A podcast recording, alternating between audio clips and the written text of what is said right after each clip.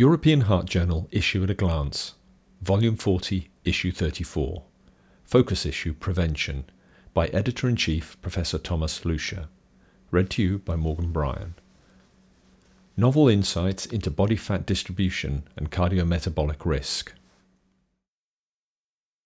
The current increase in body weight is a true epidemic of the modern world.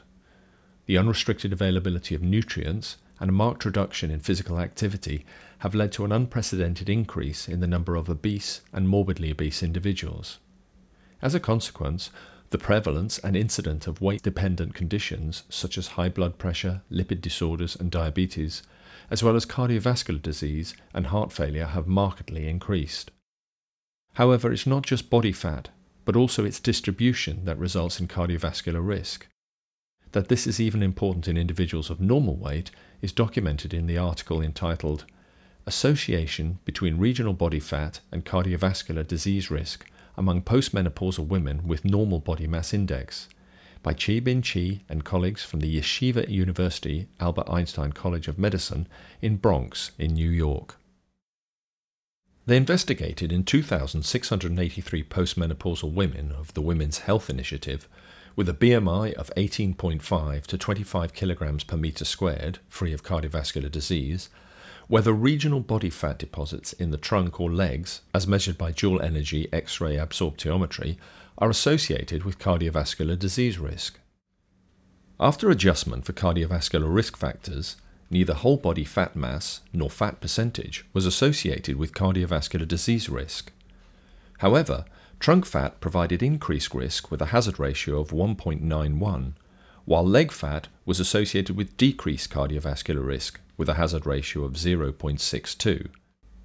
High trunk, low leg fat was associated with particularly high cardiovascular risk with a hazard ratio of 3.33. Thus, among postmenopausal women with normal BMI, both elevated trunk fat and reduced leg fat are associated with increased risk of cardiovascular disease. The clinical implications of these novel findings are discussed in an editorial by Matthias Blüher from the University of Leipzig in Germany. Although obesity has been associated with the risk of atrial fibrillation, the association of long term obesity, recent obesity, and weight change with atrial fibrillation are uncertain. Ting-Ting Feng et al. from the Norge Teknisk Naturvitenskapelige University in Trondheim, Norway, address this in their article weight and weight change and risk of atrial fibrillation, the Hunt study. Of the 15,214 individuals, 1,149 developed atrial fibrillation. The multivariable adjusted hazard ratios were 1.2 for baseline BMI of 25 to 29.9 kilograms per meter squared, and 1.6 for a BMI of 30 kilograms per meter squared or greater compared to normal weight. Compared to stable BMI over time, both loss and gain of BMI were associated with increased atrial fibrillation risk. Thus, in contrast to some previous studies, long term obesity and BMI changes are associated with an increased risk of atrial fibrillation, with obesity early in life and weight gain being particularly important. These intriguing results are put into context with other findings in an editorial by Prashanthan Sanders from the University of Adelaide and Royal Adelaide Hospital in Australia. Many diets have been recommended to decrease cardiovascular risk, among them those with less or recently more fat, less meat, and less carbohydrates or even functional food.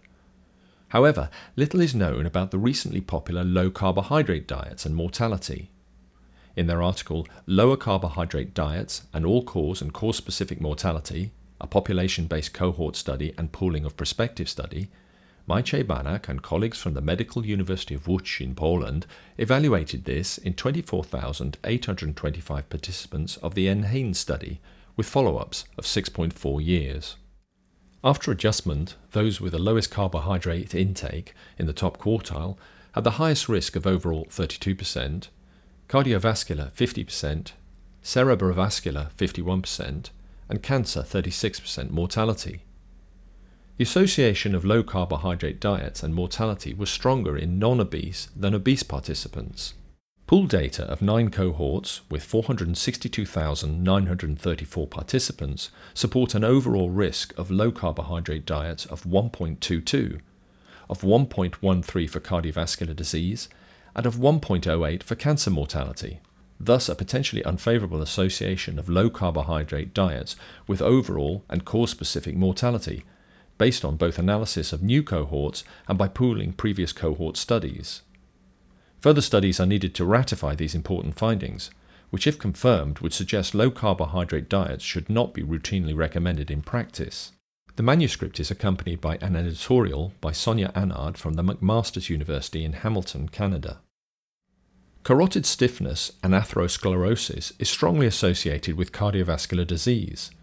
In their article, Serum Metabolic Signatures of Coronary and Carotid Atherosclerosis and Subsequent Cardiovascular Disease, Ioanna Tzoulaki and colleagues from the Imperial College London in the United Kingdom characterized serum metabolic signatures associated with atherosclerosis in the coronary or carotid arteries and their association with incident cardiovascular disease in 3,867 participants from the MESA study, with replications in the Rotterdam and the LOLIPOP studies.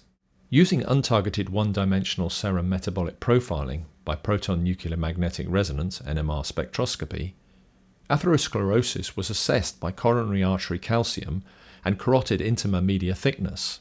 Overall, 30 nuclear magnetic resonance measured metabolites were associated with coronary calcium and or intima media thickness, which were attenuated after adjustment for cardiovascular risk factors.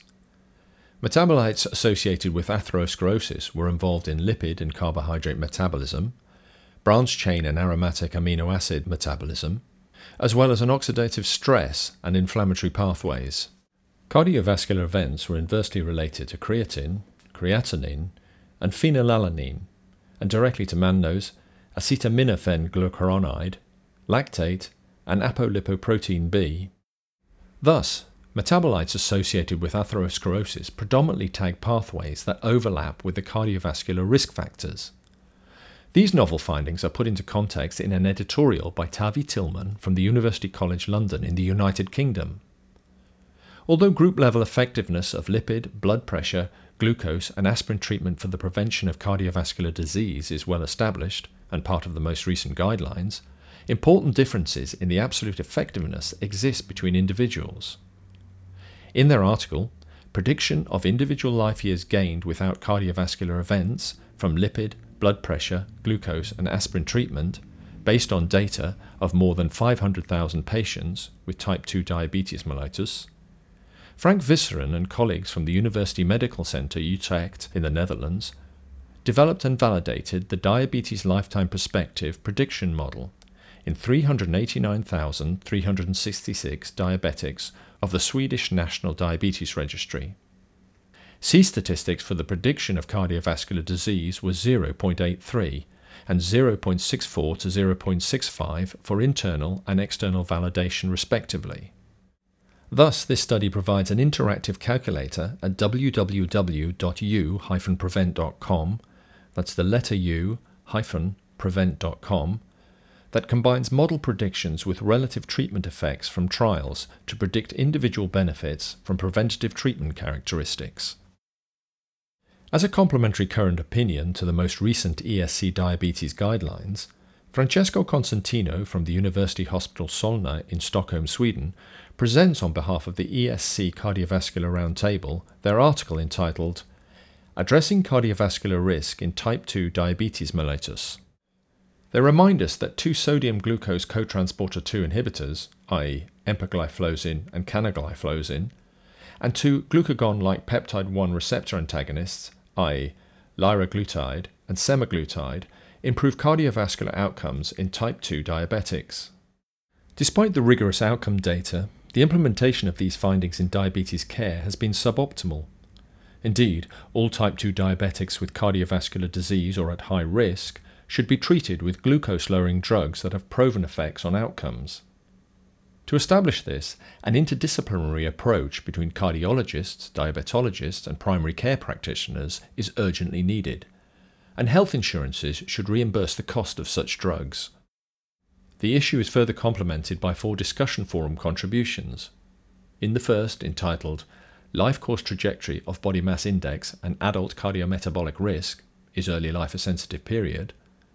Laura Anderson and colleagues from the McMaster University in Hamilton, Ontario, Canada, comment on the article Distinct child to adult body mass index trajectories are associated with different levels of adult cardiometabolic risk.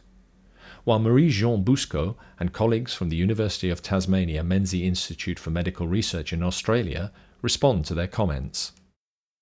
In another discussion forum entitled Aspirin for Primary Cardiovascular Prevention Is There a Need for Risk Stratification? Raffaele de Caterina and colleagues from Chieti, Italy, comment on the article Efficacy and Safety of Aspirin for Primary Prevention of Cardiovascular Events, a meta analysis and trial sequential analysis of randomized controlled trials.